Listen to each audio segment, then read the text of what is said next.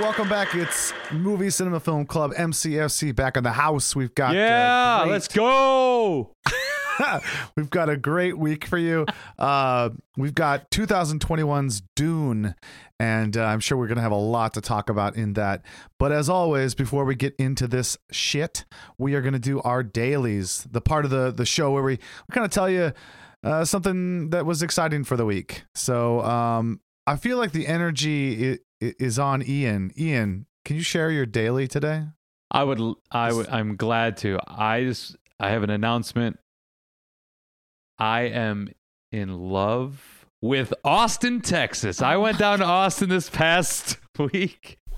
Yeah. No, uh, my daily this past week, uh, I did make it down to Austin, Texas, and it was wonderful uh, because coincidentally, my aunt, uncle, and cousin, my cousin just turned, he's like a senior in high school, and he was visiting UT Austin. And he's actually a Oh, nice. jazz musician. He's a jazz trumpet player, and he's like Oh. auditioning for the music program. He's super talented, and it was wonderful because like life kind of happened and I had not seen these people in like 15 years, you know, and it's just kind of like Wow.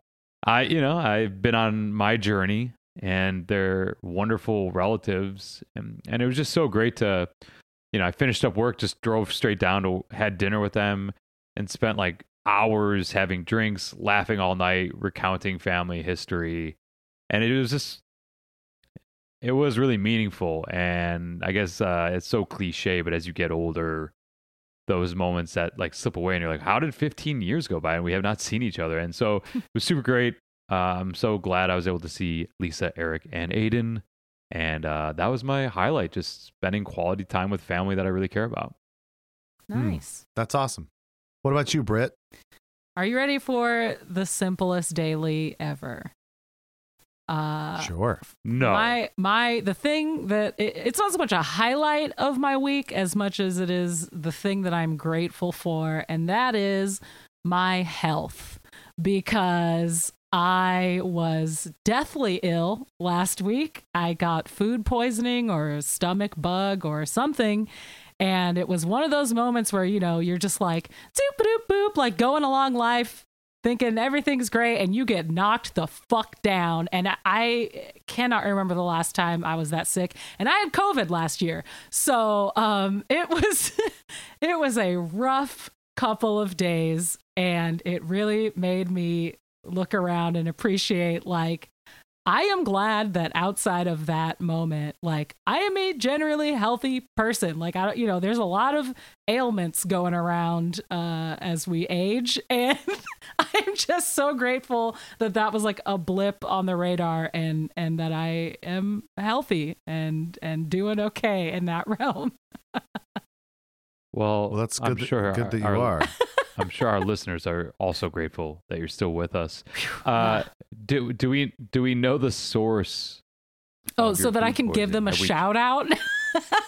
Yeah, give No. uh give the local establishment. no, but fuck this place. No, I actually don't know because I had been to, uh, I was kind of bopping around a few places that night, had a bite here and a drink there and a beep bop bop. So I, yeah, I have no idea. But um, it fucking sucked and I'm glad I'm still alive. And I'm glad these restaurants are glad to, to remain nameless. Yeah. But we're glad They're you're glad I also was at other places in that same Yeah. To your health. Man. Cheers. Yes, yes. To your Thank health. you. Your Thank you. Beau, how about you? um, cheers, cheers. Uh, Cheers, so cheers. my daily this week was it, it was kind of a surprise to me. Um, it was a great week actually. I had a couple things that I could pick. My friend Nate flew into town and we had a really great time. I love seeing that guy. We had we just really motivate each other in creative ways. But I was so lucky that I had planned this thing uh, many moons ago. I had partnered with this um, organization called the Purple Project, and what they do is help uh, people who are victims of domestic violence get out of those situations and find them shelter, homes, things like that, where they can be in a safe space. And they had reached out to me to possibly do, of all things, a comedy show with them. And it felt a little weird in the beginning. It's like, okay, here's a, a an organization about domestic violence, and then let's have a comedy show. And I was like, nothing, you know, laughter is the best medicine, especially during domestic violence. It's like, oh boy, you know, like I I just didn't know how to play that, you know. But uh me and my partner at Rift City, Daniel, we put the show together with them, picked a couple comics, and I got a chance to go to the show and just, you know, obviously see how it went. And it went really well. And I was really proud of the two comics that we had. And as a surprise that I didn't know to me, um, they awarded us with a certificate of special congressional recognition with my name on it. So the Congressman Scott Peters from the 52nd District of California gave me an award hand signed with what looks to be a 90 cent Sharpie. Uh, he, uh, I was awarded the certificate of just saying, like, hey, dude, thanks for helping people. Good for you. And I was like, wow, I don't think I've ever received a congressional recognition of, of anything. So I'm really glad it's a comedy show for domestic violence uh, victims. So And, and now Uh, that award is going to go up in the tiki bar. yeah, uh, this is gonna go up in the the Sneaky Crow, my tiki bar, and I'm just gonna brag about it every time someone comes in. and be like an old man, like you know, I have a congressional recognition medal. You know that, right? I'm gonna do that. So that's that is my daily. Wonderful. Yeah. Congratulations. Thanks. All right, well, those are the dailies, and now we move on to this week's special feature, our uh, our feature presentation, as they say in the the the industry. I don't know, is that what they say? Um, and that is that is 2021's Dune, directed by.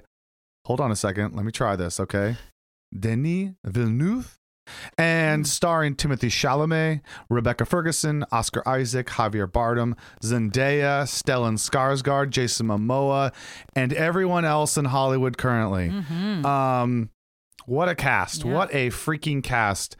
Um, yeah. So, you know, I was gonna write a synopsis for this movie, but I'm sorry if you are currently living and you don't know what Dune is, then I don't know what's going on. You you probably have some issues. So Dune is a movie. It takes place in the sand. Here we go. Um I would love to hear uh I would love to hear what Ian has to say about Dune. Dune, Part, one, where's part my, 1. Part 1. Dune, where's my ornithopter? uh, just really workshopping that all week. Yeah, Yeah, okay. yeah. Oh, mm. Well. Uh, you know, one of the things that I love about Movie Cinema Film Club is it forces me to watch things that I probably would not have sought out on my own. Admittedly, this picture, a sci fi epic, you know, action blockbuster, I would not have gone on to see on my own. And uh, it's just uh, not my cup of tea, you know, is uh, this kind of genre or style of film. However, this is one of the few times that uh, the audio, the visual was stunning and breathtaking. Like the things that I remember about this film, where I took away from, are very memorable scenes that were, you know, just over the top and grand. And it's like, and that's why you go to the movies to Mm. see this like massive scale. Yeah. Um, and obviously, you know, we're recording this uh, after the Oscars, and they did a great, you know, they had a huge win in all the categories related to audiovisual. But I'm not here to talk about that. I'm here to talk about Will. I'm just kidding. I'm kidding. I'm Oh my God. But uh, my, but what I will admit is, while I would give all the audiovisual elements to this film like an A plus, I thought the story was lacking a bit or was very simplistic and i recognize the challenges for denis villeneuve uh, in terms of the adaptation of dune and you know you're like that's got to be a hard task it's such a gigantic work in the sci-fi world and you have you know hardcore fans they're like if you don't include this character you're you know like and that's i can't Right. imagine trying to take you know this work and condense it down to a two and a half hour picture Yeah.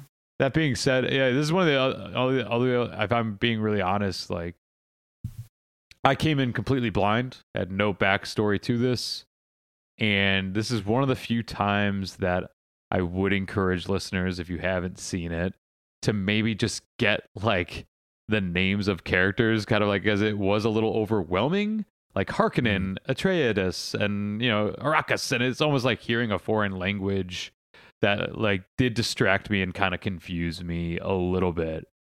Um, so I I thought about how, you know, if you read uh, like an old play, you know, there would be that situation of like before you start the play, like here's our cast of characters, Uh, yeah. here's like, you know, like, and again, I get it that. Uh, so I go back and forth about this idea where this is part of me is like, I kind of wish like before the movie started, it's like, all right, Duke Leto is Paul's dad. you know, like Little here's and, family like you're gonna meet this like, uh, like a family tree or some breakdown of like, and here, and it's dude. I, I was just going to jump in real quick and say that I had a similar issue with Game of Thrones when I first started it. Mm. I was like, who the hell is who? And there's the, all the names, some of the names were really similar. And what was great about that show is every episode and every, of every season, it changed slightly, but it kind of went from house to house, showing you where things are located on a map and what the house is called. So you can kind of understand the who's who and you learn that. But it's still very, very difficult. Yeah. Very difficult. Yeah. And I recognize this is futuristic, like I forget how many years in the future. And in a way, it was kind of like this very uh, interspatial, but like from each, you know, Iranian, uh, you know, uh, Kenyan, or like all the, you know, almost like the names of the different tribes were almost indicative of like parts of the world Mhm. that are now all inhabiting these spaces. But uh, I was a little bit confused, and uh, they, you know, they contradict that point. I remember seeing an interview with David Sedaris where he was talking about like if you are do if you're a writer and you're doing a book reading, like the last thing you should ever do is kind of like read and then interrupt yourself and like, oh, let me give you some background information. It's like, well, and you're not doing a good job telling your story. Like, just tell the damn story. Right. Yeah. And Right. so, you know, in the same breath, and then, you know, eventually I just kind of paused, like probably 30 minutes in the film. I was like, all right, well, you know, this tribe is trying to oppress or take over this tribe. They're at war. And then, you know, there's like resources that are very valuable. And then there's like a chosen one. It's kind of like the hero arc in a lot of, of these stories. Like, you have special Sure. powers and a gift, and you are the one, right? Um, Yeah. Not to like simplify Dune. And because again, overall, I did enjoy it, and I'd love to hear from both of you. But the only other comment I would make, my last comment, is I think, and one, I'm very, I'm, I'm, you know, looking forward to seeing part two because that's also like a difficult thing when you have a three hour, like a two and a half hour movie that's like it's build up, you know, like you know, it's like you got to wait two more years for the like the, the rest of this story. But I feel, and I know we've we've praised Mr. Timothée Chalamet quite a bit on this show, and I feel like they got the right guy. You know, it's like not only do I think he possesses actual uh, universal appeal, but he has incredible acting chops and like he can also step into this mega movie star role. And I think you you know, you know you both know me that I like sports analogies. In football, it's like if you get the franchise quarterback, it's like, all right, we're good for 10 years. Like we're good. Like if you get the guy, like you're good. I kind of feel like with Dune, it's like yeah, you you can knock out like three of these and like you got the guy. Like you don't have to worry about and I feel like sometimes like in those 90s Star Wars it was always like yeah, like we're gonna like this is our Luke Skywalker. Like, all right, all right, all right. And whereas Chalamet can carry this series for an extra several, you know, films, and they're gonna be just fine. So Yeah. those are my thoughts on Dune. But uh, Awesome. Uh Britt, uh, how how do you how do you process Dune? Well, that may still be happening, but um I agree of course visually, you know, stunning every technical award that it got, it was rightfully so.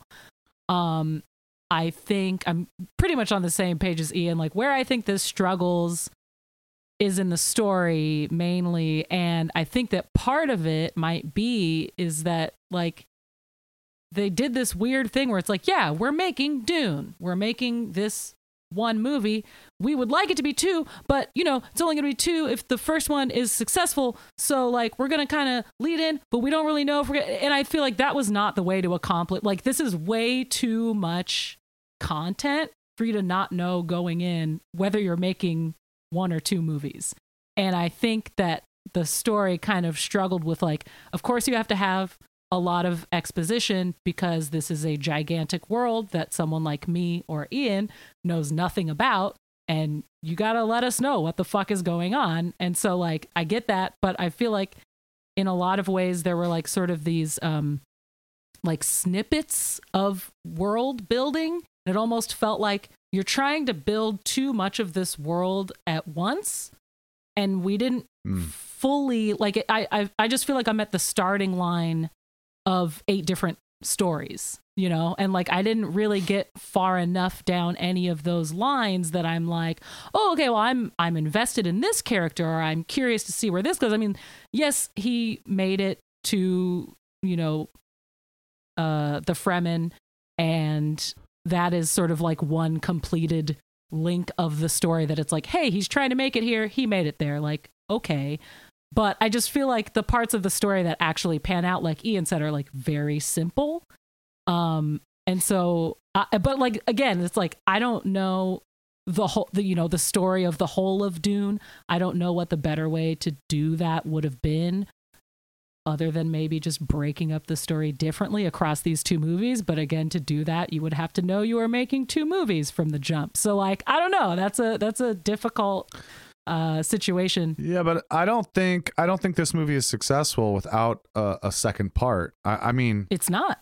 it, it just gets to a, it just gets to a point where it's like okay, and and here we go on this next adventure. But it's like you didn't solve anything for me, right in my opinion. This story didn't. So yeah Did either of you ever feel there was like any real tension in this first film or any actual like suspense or like That was kind of my other. I mean, I, I I feel like there were brief moments of tension, like when uh him and his mom are in that. Um, I don't remember what it's called. The little, you know, the spacecraft dragonfly. thing. Sure, dragonfly thing. Um, you know, that specific scene, that few minute scene, there was tension of like, ooh, are they going to make it? Of course, you know, they do. But I mean, there's, you know, there was an artificial tension of sorts. Um, so I feel like, you know, there were like brief moments that had tension, but like the story on the whole, no. And I think that if you're going to have two and a half hours that's leading into a second part of this story, I would have liked a lot more tension. Um, uh, uh, all of this being said, I did still enjoy the film. I just think that there was a little bit of a struggle when it comes to the story and how it was explored. Um, I also thought it was kind of fun to see. Like I, I knew uh, I had I had heard you know tales of how George Lucas had stolen so much of his ideas from this world, so it was kind of fun to Really? see all of that play out. Um, but yeah, I, I, never Oh yeah, yeah. Because I mean, like you know, it's like the Force from Star Wars is like the voice in Dune. Like all of this is happening on Ah. a fucking sand planet, and all, you know, it's just like, all right, George, sit down. Um, Well, also, I mean, they even mentioned spice running in Star Wars, very true. So it's like Yeah. he, he he borrowed He, a lot of he stuff. didn't even try on that one. He was just like, yeah, spice, Yeah. sure. Um, yeah, enjoyed it overall. Had had some some slight issues, but um, all of the technical things were very much a win. And the cast was amazing. I will say though, uh, kind of like we talked about this in the harder they fall, there was a little bit of that. Like you have this amazing cast and so many amazing people in this, and not a lot of them really got to be used very much or to their full potential. Um, but you know, that is also just a problem of you have so much story to tell and not a whole Yeah. lot of time. One uh, one quick comment about that amazing cast. One thing I did appreciate was like no one you know, opting for kind of a strange futuristic accent. Like I just like that Javier Bardem was clearly Javier Bardem, like with a Yeah. Spanish, like, yeah, I'm this dude at Arrakis, but it's not like, you know, uh Mhm. nobody I kind of just appreciated that um yeah, it didn't distract me from uh the dialogue or the content with some like bizarre almost you know, in the harder they fall, kind of like a strange Jamaican, uh, like Rasta. Like I was like, what, what's happening right now? You know, like, but Yeah. Beau, Yeah. Um, you know, I, I I agree with a lot of what you guys are saying. Um, I'm really excited to. I, I, I kind of want to know from Ian uh, after I get done is like, what was it like watching it on a phone? That must have been so different than what I got to experience. Um, so I think that it was an amazing cast. I thought the sound, the score, the the just the design of the sound was unbelievable. Um, cinematography, costume, all of those things are just like so top notch. Um, whoever's choosing these things, if it's Denis or whoever else, it's like they all understand like we're gonna do the best version that we can. Um, I read an article today about how the sound designers, the actual people who were editing the sound and doing the sound, they changed the sound of the spacecraft when they loaded more people on it because it would have been heavier. And so the propellers or the wings would have been working harder, Mm. which would have made more sound. And so if you watch the movie, they changed that. And it's like, it's little things like that that I love on the back end. It doesn't matter to the film, but they did that because they really cared about the story and cared about, you know, their end of that. So I thought that was pretty cool. Mhm. Um, it's funny to me. I I feel like this movie feels slightly rushed, even in its three-hour time frame. It, it feels rushed at times, where it's like, wait, we didn't spend any time here. Wh- okay, why are we doing this? What's happening? Mhm. Um, one thing that comes to mind is the character who double crosses Oscar Isaac's character. It's like that comes out of nowhere, and there's no like, there's really no like moment that you feel these two are close in any way. Not really. It's like all of a sudden it's just like I double crossed you, and it's like what what, and now I'm gonna help you. Yeah. What? What's happening here? It's like there, I feel like there needs to be more. There needed to be more time to sort of like develop that the bond between these two to to really make me feel as a viewer like yeah that's um that what a bummer like he's in a tough place you know? But like you ruined a whole like essentially a whole kingdom over your wife. It's like you know there are other women. Um that being said that being said um i also felt like it it felt a little underacted at times uh almost lazy in certain spaces. But i also think that that might be more about the story's landscape or you know trying to hit the tone of the book and i haven't read the book so i don't know.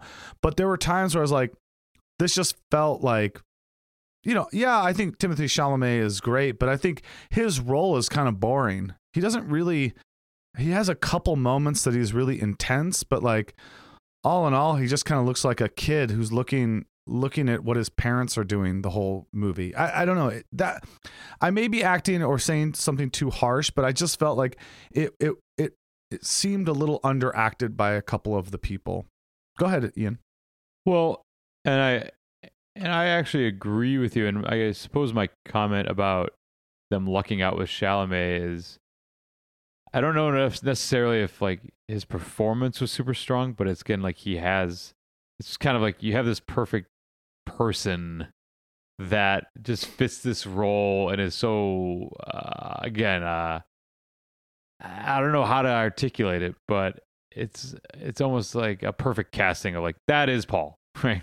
His name is Paul, but he's he's kind of like a innocent looking kid that Mm. you know you can grow with. But right, like the actual performance was very understated or you know minimal, but it didn't Yeah. require much. Like he's not Yeah. he's just kind of having visions and well, uh, yeah, and that's why I was kind of wondering if maybe it was less about the you know the actors not doing their job, but more about the role at hand, which may have been that you know.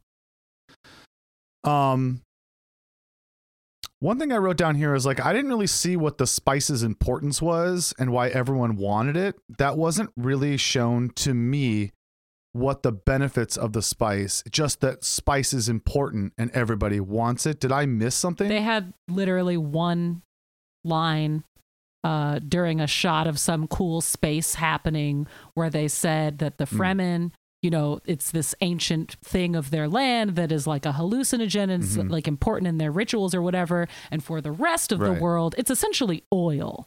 It's like it, they didn't say Mhm. specifically how, but they said that without it, space travel would be impossible. Like they need it. Mm. so to they're be able using to they're using travel through spice to travel. Yes. Okay. Yeah, that's I I do know that the the whole allegory of this, the whole thing is like it is about oil, it's about, you know, immigration, it's about a lot of these things. Um I just felt like this movie didn't show me why it's so important. Yeah. Like there are movies where gasoline is the is the tender but then people run out of gas and they're fucked because of it you know and you see that you feel that the only time that spice really came into play was when they were mining that spice and then the worm was coming and then Oscar Isaac's character is like, we got to get those people off here if we're not going to be able to move that ship out of here. And it showed him as a leader saying, like, I- I'm here for the people, right? Mhm. But like outside of that, like I didn't see what it was. You know, I didn't feel a big loss in the spice getting lost in that moment. So I just felt like there could have been more build on why that's important. Yeah. And and to piggyback that, I felt like this movie did a poor job at making me feel an emotional bond between uh Chalamet's character Paul and Oscar Isaac's character character the father son bond wasn't so strong didn't feel so amazing that when he loses his father it feels like a major loss to him. I just didn't feel it. I didn't see it. It wasn't there on the movie. So maybe if I read the books I'd be like oh okay yeah and then that happened and yep okay great. But like I don't think this movie did a great job of building that that drama, that emotional side. I thought this movie was pretty cold in general, and maybe the book is cold, and maybe it's an a- absolute direct representation of the novel, which puts me at a loss a little bit having not read it and then watching this because. But I, I'm judging the film, not the book. So I, I would say that it felt cold. It felt a little slow, but also rushed. It- It's like I'm very confused by all of it, you know? Yeah. And in the end, when it did end, I was like, that's it? Like that's where we're that's where we're at now? Like that's all we got in this movie was this?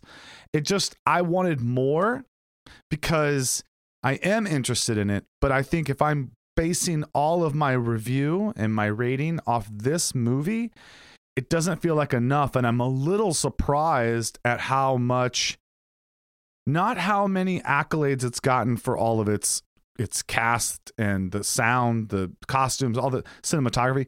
It's totally uh I think it's warranted. But I'm surprised that the general audience loved this film because it doesn't really do much.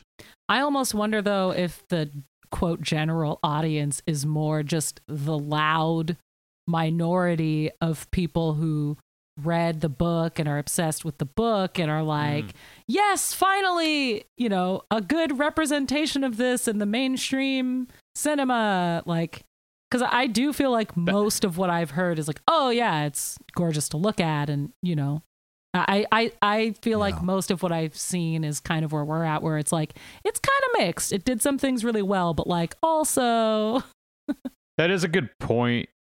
Uh, Britt and I maybe made this comment before on MCFC, but like I remember years ago, there was a whole like uh, you know like a 538 article about this where uh, IMDb or Rotten Tomatoes or whatever it was, which everybody bases their you know you know like uh, thoughts Right. on of like the ratings, but it was like night the demographics of the actual people doing the reviews are like 95% like 30 to 40 year old dudes like white dudes or something like what are those Yeah. things like oh well that's really gonna Sure. skew like that's not the entire uh audience and if it's just a bunch of fanboys who love the book dune that like gave it 10 you know 10 out of 10 5 out of 5 Mhm. whatever then it's like it's going to inflate it so i think that is a good reminder where like did everyone love it? Although it was the highest grossing film, I guess, of last year. I will But That say, surprises me. I I do But- wish I had watched it in the theater. I think that would have been a different experience. I still would have had the same exact, you know, analysis of it, but it would have been cool to see all the things that I did enjoy on that huge screen with that booming sound and my seat kind of rattling, you know. That would have been cool. Yeah, I can imagine like the sandworm. Uh, the Oh, yeah, sandworm that would've part being Yeah. being so epic because of the people being so tiny. You know. Mhm. It, it- like you should have seen it on my my iPhone 12 mini. It Oof. was like it was shocking when that sandworm. Shocking. Shocking is definitely a word I would use. I would I would use that word. Yeah. But um. Yeah. the only other, I, I guess, going down this path of, I think we're all in consensus of like, this looked incredible and sounded amazing, but the the story was so simple and unfulfilling, and actually didn't create any emotion or tension or drama, and yet it was so successful.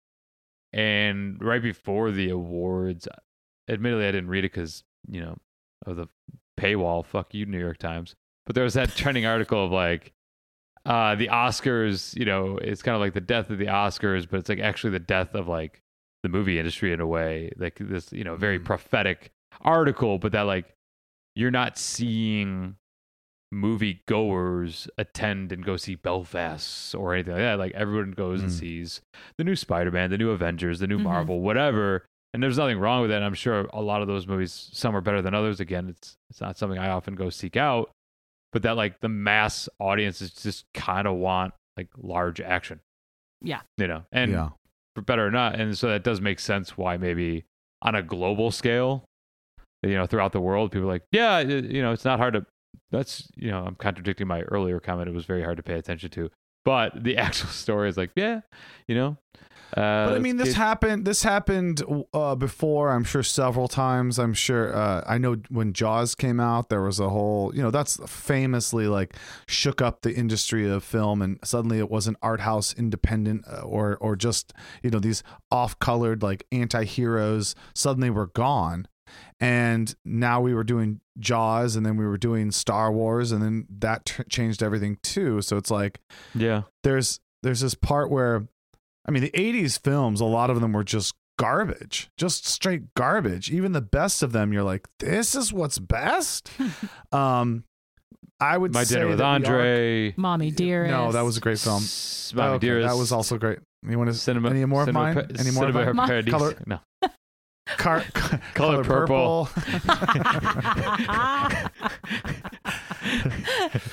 I'm gonna avoid I'm gonna avoid the 80s I'm, I would- still, I I'm would- determined to I would find some more gems.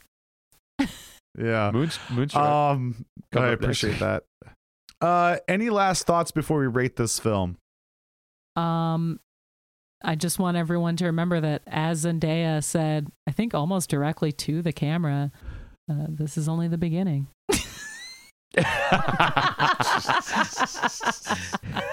I'll I'll follow her anywhere in the sand. So let's go. Well, I, I think most I think most people would. Most people would. She's she's a fucking chameleon. She can look so uh, unbelievably stunning and so normal, and then so haggard. I'm sorry. she- she's even, just like, even when she looks can do it all. normal, still stunning. Even when she looks haggard, No, I know.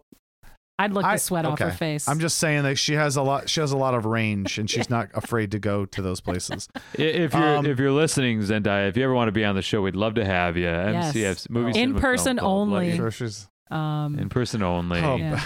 in person and Zoom. Uh, so why don't we do our ratings here, guys? Um, Ian, what did you rate this film? I oscillated a bit, and uh, as I do, but uh, at the end of the day, I gave this a seven point two. Hmm. Uh, basically, because of the reasons stated, the aforementioned reasons that they did so much cool shit on a grand scale, which is a blockbuster movie. Mhm. But mhm.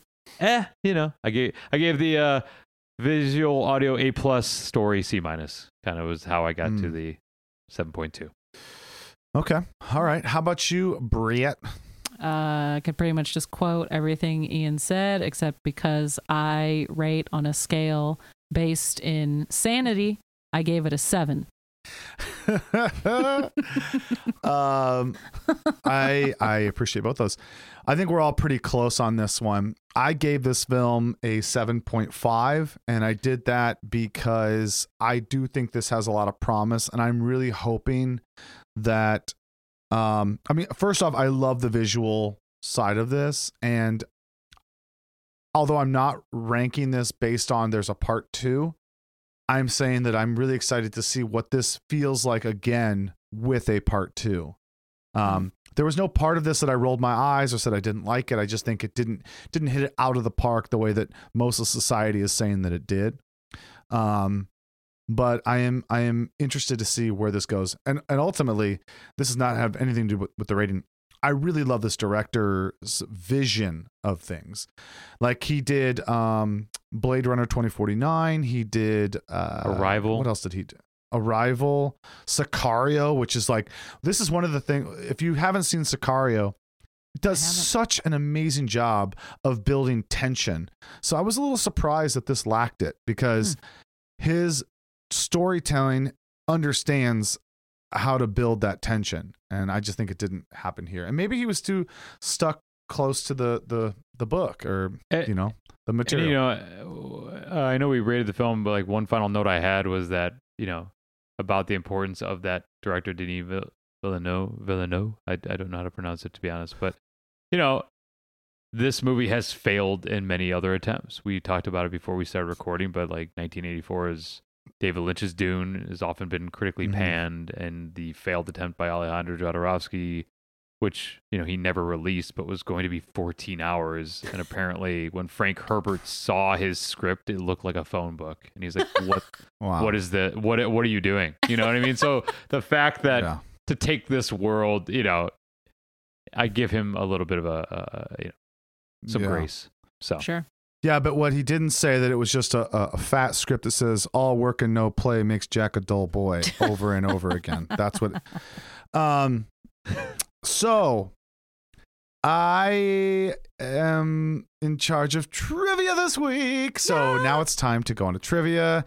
Uh, you know, every week we ask a couple questions. The first question is worth one point, the second question is worth two.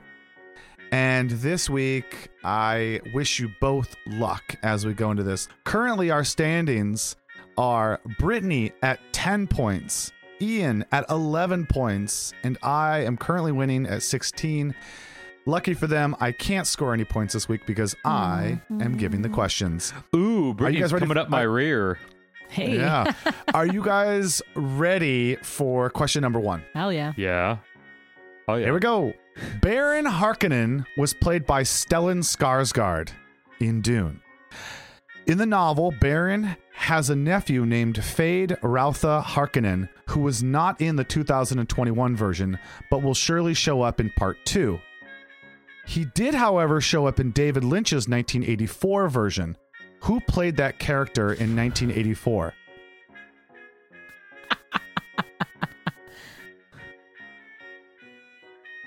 Brittany has raised her hand. What do you got? Uh, Don't since do. I've since I've Don't. never seen it, um, I'm gonna Hmm. go ahead and say maybe he was feeling greedy and it was David Lynch. It was not. That's incorrect. Okay. good guess Ian, Ian, for the s- for the steal. You got your hand up. um nephew to Baron Harkonnen in 1984. Sam Elliott. Sam Elliott. Oh, you're so close. That is incorrect. Feyd-Rautha Harkonnen was actually played by Sting. I thought maybe you guys would know that. Because if you just look up, if you just look up 1984's Sting, uh, uh, Sting. No, if you look up 1984's Dune, Sting is one of the main Oh, characters wow. in the in the list of like starring. So hey, wasn't that impossible? But if you haven't seen it, it makes it a lot harder, I guess. A little bit. Yeah. Um, no points, no points on question number one. That's great because I want to keep my lead. Um, on question number two, worth two points. Here we go. Get your hands ready. Timothée Chalamet was in the desert for much of Dune, but it wasn't the first time he's dealt with natural elements on a major Earth threatening scale. In what 2014 film did he play the son of a heroic pilot?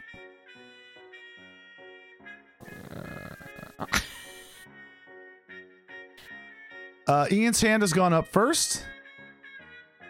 Uh, the Tom Hanks one where he lands the plane on the, the New York City, uh, like uh, Captain uh, Captain Renfro. What? what is going on? Is that is that a real answer? Do you really think this is a movie that exists? You said That's a. Re- Captain Run. oh, oh, okay. Remember oh, oh, the oh, oh. You're talking about the guy who lands a plane upside down in Yeah. the Hudson River, right? yeah the Hud- Potomac or something. is Hudson Hudson River? Yeah, Okay. Uh, I forget what Captain- that was called. Captain Rudy? Captain Yeah. Renfro. Oh my god. I don't think it was Captain Renfro. And I'm sure there are a lot of people out there going like, "What the hell?" Are, Uh, that I saw look- that movie. It's not Rudy, but it's it's got an R. Or it's a some guy's name. It's just Captain Sully? something. Captain, Captain Ren- Fudders. That was his name. It wasn't Sully. his It was Sully. it Ah, was okay. called Sully. That's what. It, thank you so much. Can I get a half Uh, point for Brittany. getting the alternative trivia No. question? Oh, okay. Brittany, Um, uh, what in what 2014 film did he play the son of a heroic pilot? This is Timothée Chalamet. Let's say uh, Captain Duty Hoo Hoo. Captain Duty, who is really close. Oh shit. He actually played Matthew McConaughey's son in Interstellar. Oh wow. oh, Uh, and Yeah, just that's- and just just four in my defense. oh. you don't get a defense for an incorrect you- answer. Wait, uh, uh, tonight tonight the part of Ian will be played, or part of Beau will be played by Ian. Uh, Uh, Sully did come out in 2016 about a heroic pilot starring Tom Hanks. I mean, it was plausible. It was not. I mean, I didn't know the answer. Yeah. at all, but Sure. but I, I did say this. I did give you a hint. I said he. It wasn't the first time he's dealt with natural elements on a major Earth-threatening scale. I mean, How- that's what? that's why Matthew McConaughey's character left Earth is because Earth no longer was inhabitable. I see and what you're all the dust Oh, storms I- and the okay, okay, vegetables were dying and all the crazy amounts of dust which then came in, you know, Look. dust and sand came into the element of the uh, movie later on and that's how blah blah blah blah. I'm not going to spoil anything. look, these are Um, these are fair. They they were fair questions. Mm. We we probably both should have answered both of them. We both yeah. We, Guys, I'm glad I'm glad that I could give these questions to you. I'm really glad that neither of you got them. That gives me one week to uh, you know, expand keep your going lead. ahead. Um, all right. Well, that's all for this week. Uh, We are glad that you guys watched Dune or didn't or are going to go watch it. We hope you enjoy it. Ian, Brittany, as always, uh, you know, I've only got one thing to say to you each, and that is I love you. I love you. Zendaya, I love you. I love you. Okay, it's time for our coming attraction, and I'm very excited about next week. We're going to travel to the time in history before the Hollywood production code, uh, where things were real wet, wild, and saucy in the uh, early days of film. And we're going to be watching 1932's Merrily We Go to Hell, directed by Dorothy Arzner. Can't wait. Wow. Wow. Those those are some some slow wows. Okay. Wow. Okay. All right. I guess I All right. I, I got I got to go. So merrily we go to hell next week. Yep. Merrily, merrily, merrily, merrily, Oh. merrily we go to hell. I'm just gonna until cut next all that time. out. It's fine. Okay. I'm, I'm gonna stop recording. fuck?